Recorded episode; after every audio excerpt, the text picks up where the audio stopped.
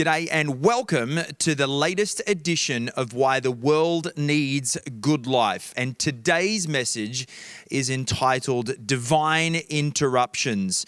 Now, we have had a bunch of people asking, when are we going to get back to church? And my response has been, aren't we already doing church? Isn't what we're doing right now remarkable? Uh, there was a big interruption to get it to that point where we would when we're doing it. Well, here we are in homes, on screens, bringing church, and homes are being sanctuaries for the word of God to be received and to be discussed. This is absolutely brilliant, but I know what people are asking when they say, let's get back to church.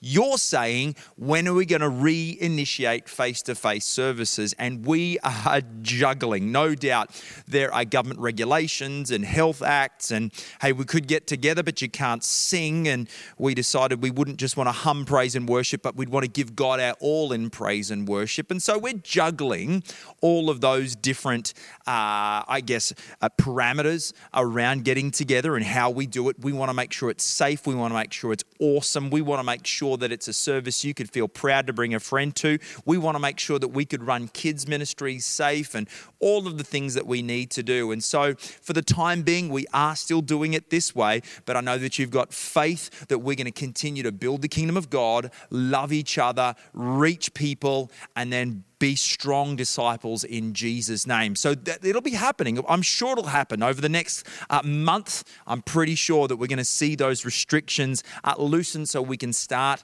church services face to face again, but online services will still be available for all those people that can't make it for one reason or another. Now, we're on to divine interruptions. And since God set up the planet and put Adam and Eve uh, in the garden, a perfect situation, um, God God has had a perfect plan, but yet sin puts a pause on that plan. Now, when sin puts a pause on God's plan, He's always looking for someone to come with a divine interruption to that pause to get things going again. God wants the best for His people. And so there's always divine interruptions. You read through the Bible, there's ups because there's heroes, but then there's downs because there are villains. And villains often just walk away from God and lead the whole nation away from God. Um, so here's the deal when those tough times come, I like it that men and women of faith aren't alarmed, but they realize that great people, strong people, tough people capable and influential people are formed and then propelled in tough times. And then it takes an interruption because God wants to empower us. Jesus came to earth to be an interruption to the status quo. The world system was oppressive for so many people, and Jesus comes as a divine interruption. And in Luke chapter 10, the book of Luke, and you can turn there right now if you want. If you've stolen a Gideon's Bible from the hotel, you'll find it on page 1038. But if you want a digital one, you could download one right now if you want. YouVersion app is the one that I love, Y O U version, and that Bible is with you all of the time. It's audio Bible as well. So many great things. But we're going to Luke chapter 10, and we're going to talk about this divine interruption. So here we go. Verse 25. On one occasion, an expert in the law stood up to test Jesus. Teacher, he asked, What must I do to inherit eternal life? What is written in the law? He replied, How do you read it? I love it how Jesus answers a question with a question, and we'll get to the reason why. This is he answered, love the Lord your God with all your heart, and with all your soul, and with all your mind, with all your strength, and love your neighbor as yourself. You've answered correctly, Jesus replied. Do this, and you will live. But he wanted to justify himself, so he asked Jesus, And who is my neighbor. This is an interesting situation because you've got an expert in the law coming to test Jesus, and he is not at all insecure about the fact. Jesus is fine with you testing him. And in fact, if you don't know Jesus, if you're thinking this Christianity is foreign, it's an easy test. Say, God, show me yourself. If you're true, show me. If you're real, reveal yourself to my heart. There's a great test. Don't sit back doubting. Ask him. God, if you're real, you can ask. And God is not at all insecure about it. You can test him in these areas. And so the expert in the law stands up to test Jesus and he answers with a question. So the expert says, What must I do to inherit eternal life? He goes, Well, what do you tell me? What's written in the law, mate? How do you read it? And he asks to see your heart because out of the abundance of the heart, the mouth speaks. To find the contents of the heart of a person, you just have to listen to the words that come out of the mouth. And so Jesus is looking for a heart response and he gets it through the words of this man. Actually, it's interesting because one of the greatest divine interruptions I find in my life is when I say something and go, Ooh, did I just say that? Because it reveals the position of my heart. And I want my heart to be committed to God. So when I say things that might be negative or cynical, uh, or fearful, it reveals an attitude of my heart. And I've got to say, God, I want to bring that to you. And so, this divine interruption, Jesus was actually walking this guy through a divine interruption by saying, How do you read it? To wait for a response.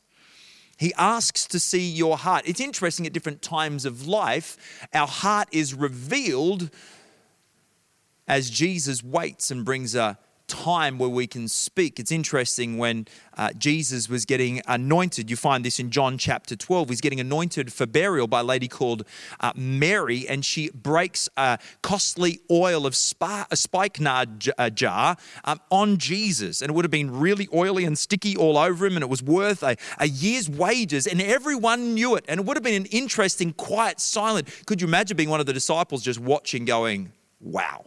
I did not expect that. Like this lady is interrupting what? But they would have been would have, the smell would have filled the room. And then there was one person who spoke, which revealed his attitude and revealed his heart. It's amazing when there's an extravagant offering how people will speak out of cynicism, and it always sounds slightly spiritual. Judas, the guy who was betraying Jesus, the guy who was actually had his hands in the till, the guy who was cynical said, Shouldn't that be sold and given to the poor? Sounds spiritual, doesn't it? And when people give a great offering of time, it's amazing how people get cynical about the church. When people give a great offering of their finances, amazing how people get cynical about church. But the truth be told, that person has an opportunity to stand up and to give of their own accord, of their free will. To speak cynically around offering time says more about the person saying it than it does about the person giving their offering or the cause that they're giving to. Jesus allows our words and responses to actually show the condition of our heart, and that in itself is a divine interruption. This expert responds to Jesus, well, this is how I read it. Love the Lord your God with all your heart, soul, with all your strength, with all your mind, and love your neighbor as yourself. Jesus says, You've answered correctly. Do this, and you'll live. And then the expert wanting to justify himself. Now, here we go. Here's the guy who, well, he wants to actually find out how little can he get away with. I want to justify myself because the Bible says, love God with all of you got and then love your neighbor as yourself. And so to work out what, what he can get away with and the little that he can do, and I don't have to do more than I really have to do, he says these words, and who is my neighbor? In order to justify himself, he asks another question which gives room for Jesus to answer. It's amazing that to justify himself, he said some words. He asked questions. How would I know the words that I say to justify myself? Because it's easier to justify our inconsistencies, and this guy shows the pattern. It's amazing that justification of ourselves, when we want to justify ourselves, uh, really only ever exists in an echo chamber. I'm, I'm glad that this guy then went to Jesus and asked these questions and didn't go to his old mates who would have said exactly the same old thing. Mate, don't worry, you'll be fine. But Jesus answers in an opposite spirit, revealing the fact that he was justifying himself and helping him come to life. It's amazing the echo chambers that keep our justification and our inconsistencies. Um, we, we, keep them because of that, because they're confirmed by those around us. Uh, one echo chamber is cynicism. Act cynically, speak cynically, and I tell you what, the only way that you can keep it is by having cynical people around that actually confirm your worst tendency. Psalm 1 says, Don't sit with mock, mocking or scornful but don't walk with them. Why? Because that is an echo chamber that you will actually end up justifying your inconsistencies, become a cynical, bitter person who withholds when it's time to actually give. Cynicism exists within an echo chamber. Another, another thing that exists within an echo chamber is fear. I love it when I've got people around me that say, as a friend, hey, Dave, there's a fear in your life. You're actually acting out of fear right now. I actually tackled fear. I had a fear of needles, and it happened because of an accident early in my life where I got stitches and they had to stick that needle into the open wound. And since that day at age five, I've had a fear of needles, and I decided, you know what? I don't like fear. God hasn't given me a spirit of fear, but of love, power, and a sound mind. I know the perfect love of God casts out all fear. So I went, I'm going to get this fear and I'm going to send it where it needs to go. So I thought, I know where there's a free place that I can deal with my fear of needles and that's by giving blood. And I went with fear and trepidation, but I went because I don't want an echo chamber to confirm my worst suspicions and my worst actions and actually continue on with fear. I went to a place that challenged my fear, not confirmed it in an echo chamber. Here's another thing that exists within an echo chamber, and that would be racism. Now, racism exists in the hearts of people that forget that God has made all of us in his image, that God literally and figuratively put color into the world by his design. We should celebrate that. We should appreciate God and all of his people in every form that they come. Racism only ever exists in the hearts of people. And I tell you what, we've got to make sure that we are not an echo chamber that allow that to continue. So when there's a joke, when there's a comment, when there's an exclusion, the last thing that we should be allowing is a nod or a wink or a smile or a condoning glance or a walk away from a situation that we should be actually saying, hey, that's not cool. Let's not do that. Let's not be an echo chamber for bad. Let's be an echo chamber for good. Now, there are acute racist acts of suppression and it requires a different method. And I would suggest any Christ follower, if you want to go about actually changing the world in this area, then look at the example of Martin Luther King Jr. Look at this man and find out what he did and how he went about it and literally changed the face of his nation. And he did it from a passion for God and for all of God's children. It's amazing how, though, racism continues to occur or is allowed to continue to occur in an echo chamber where those small acts or large acts are overlooked because we don't want to create a stir. There are other echo chambers that continue on and, and help and allow people to justify themselves to justify themselves. One of those echo chambers could be the news sources that you're watching. Can I let you know that if the news source that you watch, read, listen to cannot give an opinion to the negative or to the positive of a certain person, then you are listening to an opinion piece. You are listening to a narrative. Let me tell you what politicians, let's pick one, our Prime Minister. He's neither the devil nor an angel. If you think so, either of those, then you've got it wrong. If you think he can do no good or if he can do no evil, you've got it wrong. He's a man. And so you want to see both sides and realize an echo chamber will mean that you just hear the same opinion over and over and over again. I would suggest get out of that echo chamber and see both sides of every single story. Holding on to an offense is also something that continues to exist in an echo chamber. I'm so glad for friends that say, Dave, it's time to get over that. Friends, uh, wounds of a friend, the Bible says, are faithful. Your echo chamber will confirm your worst tendencies and preconceptions. And to those Jesus divinely interrupts. I love it that Jesus gets involved. And to deal with Mr. I'm justifying myself, Mr. Holy with no humility, Mr. Echo Chamber that no one has been game enough to speak to him and challenge his preconceptions, Jesus rubs his beard and says, Let me tell you a story. And we start in verse 30 where it says, In reply, Jesus said, A man was going down from Jerusalem to Jer- Jericho, and everyone was now listening. You could hear a pin drop because you shouldn't leave Jerusalem for Jericho. It's a dangerous road. Jerusalem's the place of promise. Jericho is the place of nastiness and the flesh. Don't go there. You shouldn't do that. So everyone's listening. Jesus continues when he was attacked by robbers. They stripped him of his clothes, beat him, and went away, leaving him half dead, which I think is a medical inaccuracy. How you could be half dead, I have no idea like a battery. It's either working or it's not. They're so dramatic, those batteries. But the deal is, this guy was attacked. And all the people, all the local Jews listening to this story would have said, Look, it serves him right. He should have never left. It's not safe to go there. And he got attacked and he stripped him of his clothes and his Nike Air Force Ones and they beat him and they went away. And people would have said, Well, you know, you made your call. You didn't have to do that, mate. That was the wrong thing to Everybody knows that. Jesus continues. He's got them all sitting on the edge of their seats. A priest happened to be going down the same road. Oh, okay. What's the priest going down there, mate? Well, let's see what happens. What does the priest do in this situation? And when he saw the man, he passed on the other side. Now, we're all called as priests. We would know that from the Bible. But if you're trying to justify yourself, then you'll assuage your discomfort and your guilt by blaming them, not yourself. The priests. Isn't that what the tithes and offerings are for? The priest should have done it. I can't believe that. But if you're into blame in any kind of way, you could blame the government or climate change or the economy or big business or unions if you want. But the deal is, it's easy to justify and go, well, I'm not the priest, obviously.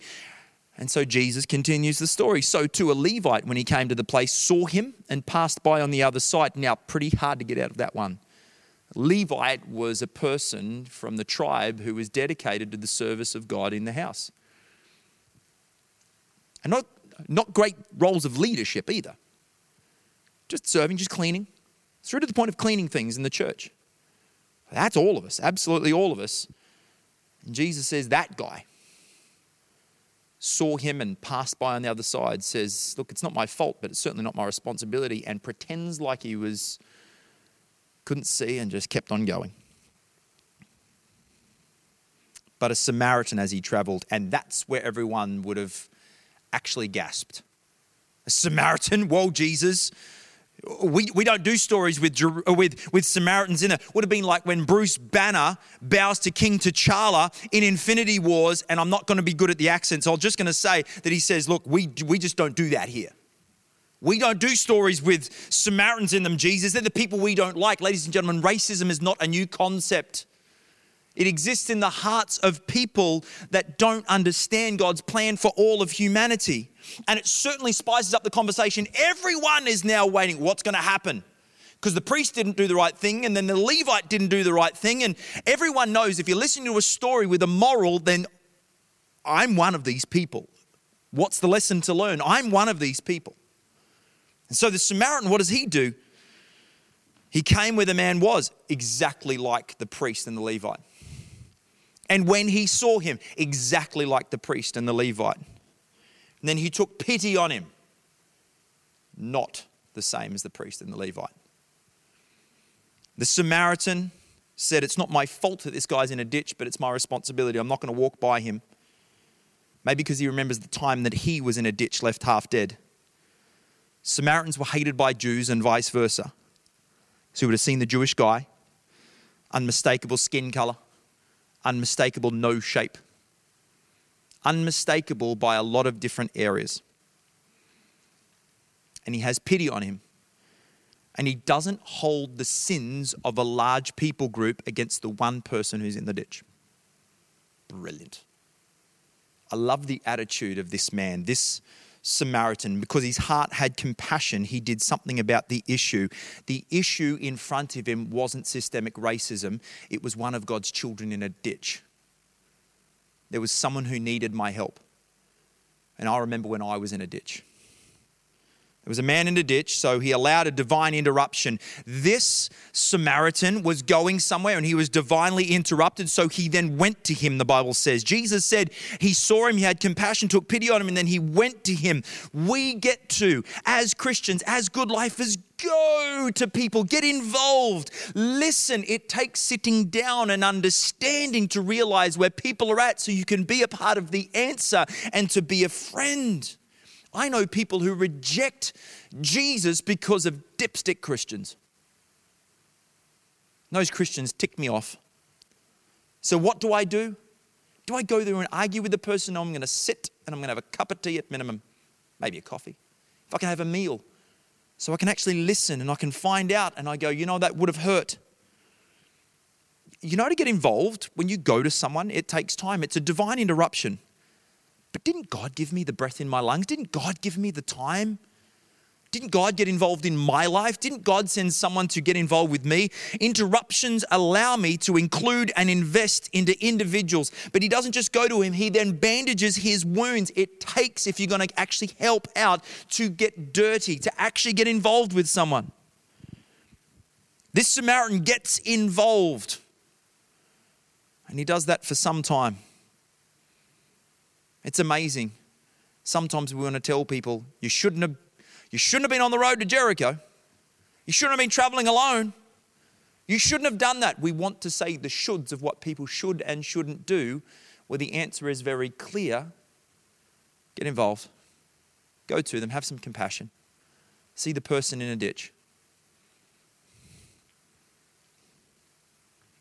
He pours on oil and wine, which is interesting. I found out doing some study, it's actually a great antiseptic mix, oil and wine, but the picture from the Bible is the wine represents the blood of Jesus Christ that was spilt. At this time, it's Jesus saying that. It's before he's died and his blood is spilt. And so it represents the, the, the blood of the sacrificial lamb for the Passover. And they all the locals would have known that, which is a picture of what's to come with the life of Jesus Christ. And the oil represents the Holy Spirit, which is the anointing of the Old Testament. Right now that the Holy Spirit exists within our life, you want to bring some healing, you've got to get involved. We want to bandage some wounds. It's going to take some time, some cost, but then I've got to have enough of the blood of Jesus, the, the wine to be able to share, and the oil of the Holy Spirit to be calm and to be merciful and to be gracious and to be be loving in those situations. The oil and the wine is a great antiseptic and healing mix. The Holy Spirit and Jesus in our life, then shared in someone's life, is a brilliant antiseptic mix. And then he put the man on his donkey, and that's when everyone has said, Why is a Samaritan riding a donkey? Because a donkey speaks of royalty through the Bible, and all of the listeners wouldn't have, would have known that. King David rode on a donkey. King Solomon rode on a donkey. We know that Mary, on the way to Bethlehem, rode a donkey because she's going to bear the living king. God come to earth, we know that. And later on down the track, we know the stories Jesus enters into Jerusalem triumphantly on a donkey. They represent royalty. And so this man, this Samaritan, is in a position of privilege Although he's from the people hated down the road who are often not privileged. They've received hundreds of years of racism, oppression. He gets off his donkey and then says, You know what, mate? I'm going to put you up there. Uses his position of privilege to actually serve the person who was in the ditch. I remember when I was in a ditch. I remember that people found me. I remember people that came to me. I remember people that included me. I remember people that got involved and it took time and it took money. And I'm so, so glad. I don't ever want to be a Levite or a priest who sees and walks to the other side. I want to see someone in a ditch and realize I could be a part of the answer for this person. And so I've got some privilege. I, I was, I was raised in poverty. I was raised with, with beautiful parents but disability to my mum with a massive car accident changed our socioeconomic situation. And so I did not grow up with any with not much privilege at all. I grew up with little privilege. But whatever privilege I do have, surely that's to be used to help the person in the ditch. Not to stand above them and say, You've done wrong, or to yell or to shout, but to get involved and love.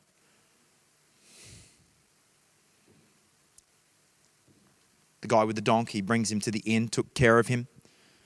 It's amazing because a, covering that he gave. Love covers a multitude of sins. The next day, he took out two denarii, gave them to the innkeeper. That would have been about 600 to 650 Australian or New Zealand dollars right there. He gave that to a guy that he didn't even know with the skin color of his enemy, the people that have harmed him over the years. He did that with such generosity, and this would have interrupted his savings plan. I'm saving for something great and I'm going to fork out that amount of money for someone I don't even know that made their decisions poorly and they ended up in a ditch. And God, you've, why do I have to? And He just does it willingly all of that money for a guy that he didn't even know and didn't understand why he was in the ditch, but just had compassion on him and got involved to actually help people that are in ditches. It takes an interruption, a divine interruption to the savings plan. And that's why every single year at Good Life Church, we have a Heart for the House um, offering time, one offering, extra offering every year that we could say, you know what, my savings plan is actually for the kingdom of God. There's people in ditches, and I remember when I was in one, and I'm not going to sit back and hold that that resource to myself where God has given it to me for a purpose to get people out of ditches. He's given me the resource.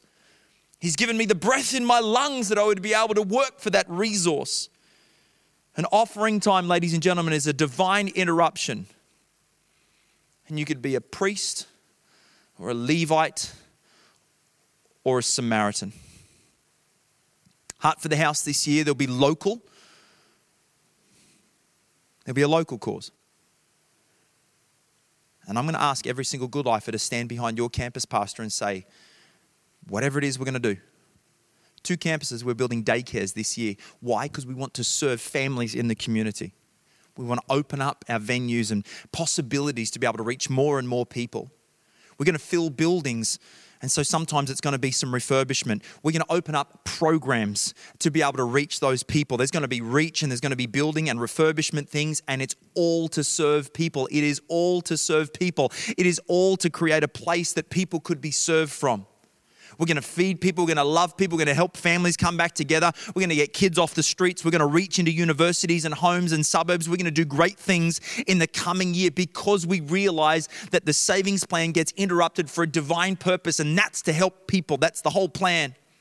There's also going to be global we're going to continue and believe God and stand with the Auckland gang through to the establishment of it. There's been a big pause called coronavirus in New Zealand, but we are going to go forward with strength and with faith like never before and ramp that up and reach people. There's already been great things happening in New Zealand right now. We're going to continue to believe God and to stand firm until we see that established, but we're not going to stop right there because God's called us to plant churches. And if you want to be a part of global, you can give to that as well.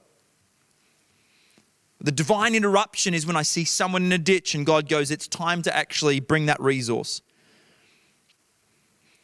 He gives the two denarii to the innkeeper and look after him. He said, And when I return, I'll reimburse you for any expense you may have. Willing to be consistently generous was this man.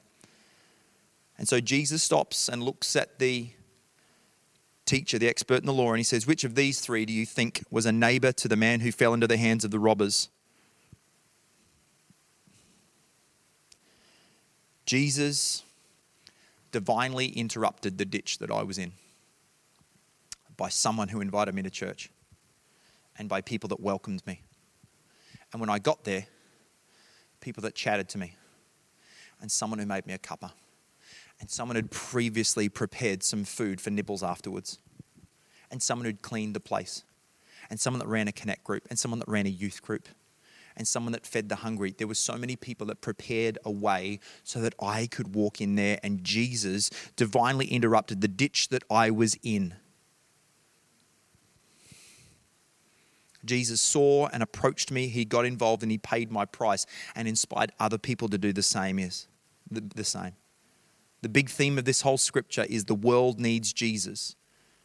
And we get to bring Jesus to the world by this wonderful people that God's put together called Good Life Church.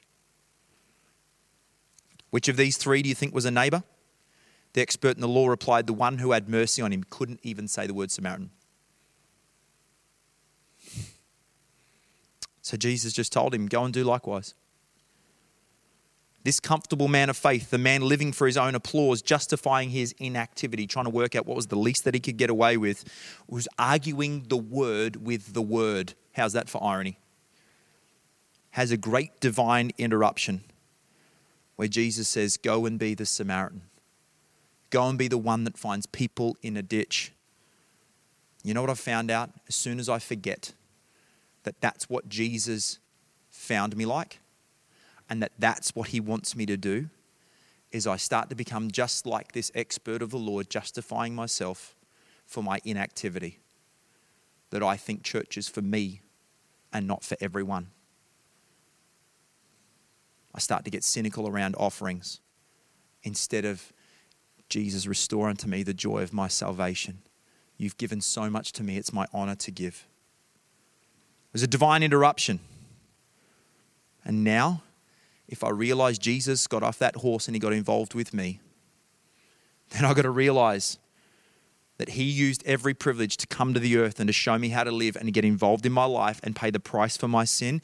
And so now I get to use every single privilege that I possibly have, whether it was given to me, whether it was whether I inherited or whether I've worked hard for it every resource, every talent, and every opportunity to help every person that I could find with all of my energy. I was in a ditch, and others used their privilege to help me out of the ditch. They saw me, they approached me, they got involved, and they were generous. And so now I'm the person out of the ditch. I'm, I'm, if I'm not the person in the ditch, then I've now become either a priest or a Levite or a Samaritan. The priest and the Levites see but cross over to the other side. They live for self and they justify, or I become the Samaritan person that now sees people and approaches and gets involved and gets generous. There is no other option. I'm either the priest or the Levite or the Samaritan, or I'm in a ditch. And so, if you're not in a ditch, it's time to choose to be the one that acts mercifully. And Jesus says, Go and do likewise.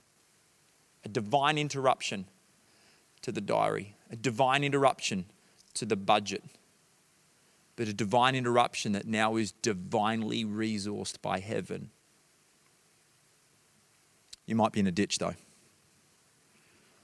You might be the person, and Jesus sees you, he approaches you, he gets involved, and he's generous towards you.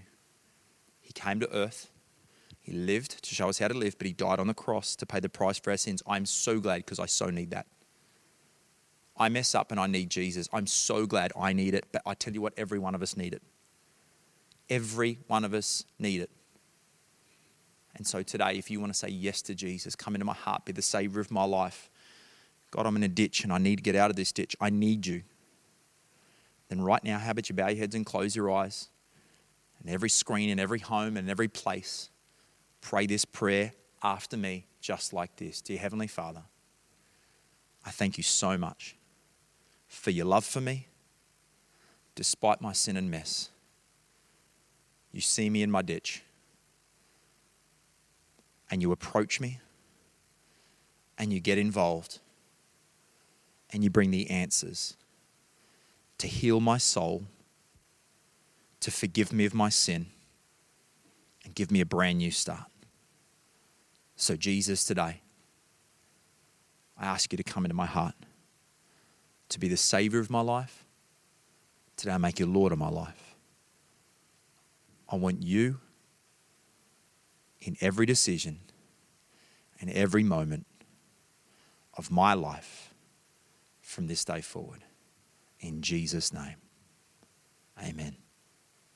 Well, if you said yes to Jesus, either for the first time or coming back to Him, then we would love to continue to help in that journey. It would be our honor to be a part of that. And if you're watching on the online platform, in the chat, there's a button that says, I said yes to Jesus. And we've got pastors waiting to chat with you, like right now.